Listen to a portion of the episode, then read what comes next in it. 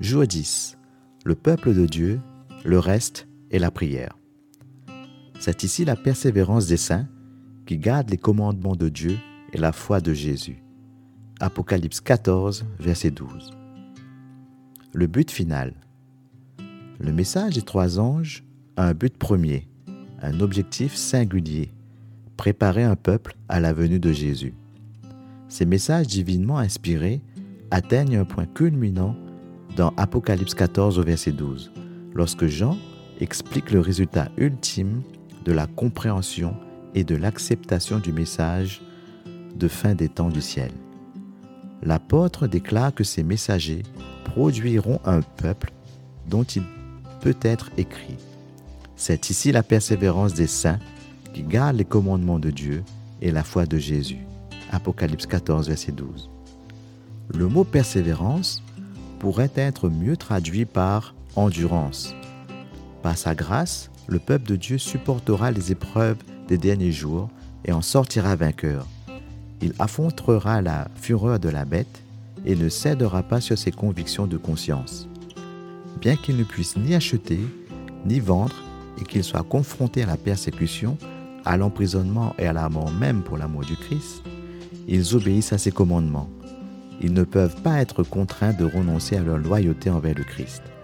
Ils mènent des vies remplies de grâce, exaltant le Christ, obéissant au sein même d'un monde pécheur, rebelle, désobéissant à leur finale de la terre. La foi de Jésus. Il y a autre chose de fascinant dans l'Apocalypse 14, verset 12. Ces croyants de la fin des temps n'ont pas seulement la foi en Jésus, ils ont la foi de Jésus. Qu'est-ce que la foi de Jésus? La foi de Jésus est la même qualité de foi en Dieu que celle que Jésus avait sur la croix. Lorsque Christ était suspendu sur la croix, portant la culpabilité, la honte et la condamnation des péchés de l'humanité, il s'est senti abandonné par Dieu. L'énormité du péché était si grande que Jésus s'est senti abandonné de Dieu. C'est pourquoi il a crié à l'agonie, Mon Dieu, mon Dieu, pourquoi m'as-tu abandonné? Matthieu 27, verset 46. Dieu l'avait-il abandonné? Certainement pas. Les yeux de son Père étaient constamment fixés sur la croix. Son cœur d'amour était brisé par l'agonie de son Fils. Jésus a fait confiance alors qu'il ne pouvait pas voir. Sa foi transcendait ce qui se passait autour de lui. C'est pourquoi ces derniers mots ont été Père, je remets mon esprit entre tes mains. Luc 23, verset 46.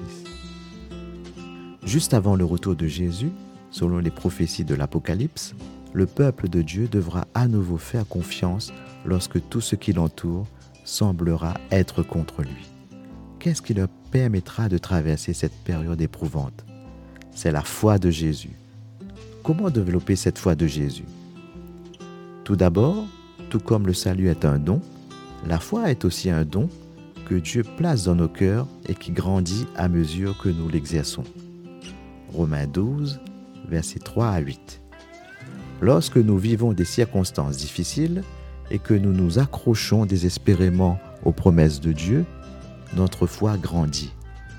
Lorsque nous remplissons notre esprit de la parole de Dieu, notre foi grandit. Romains 10 au verset 17 quand nous reconnaissons que notre manque de foi et que nous prions sincèrement pour que Dieu augmente notre foi, celle-ci grandit. Luc 17, verset 5. Dans notre temps de prière aujourd'hui, demandons à Dieu de nous donner de l'endurance alors que nous faisons face aux épreuves de la vie. Implorons-le pour qu'il nous donne de la force d'obéir à sa volonté dans tous les domaines de notre vie et demandons au ciel de nous augmenter la foi pour qu'elle soit comme celle de Jésus. Et ce, afin que la foi de Jésus remplisse nos vies et nous prépare à la crise finale de la terre. Alors, un jour, nous vivrons avec Jésus pour l'éternité. Prions. Seigneur, nous attendons depuis longtemps ton retour. Nous savons aussi que ton timing n'est jamais décalé et que tu sais ce qui est le mieux pour nous. Nous te remercions de ce que le Saint-Esprit qui habite en nous produise en nous la patience et l'endurance. Montre-nous comment utiliser au mieux le temps qui nous reste pour t'honorer. Lorsque nous serons confrontés à des épreuves et des tribulations, nous serons réconfortés de savoir que tu nous donnes la force et la patience divine. Amen.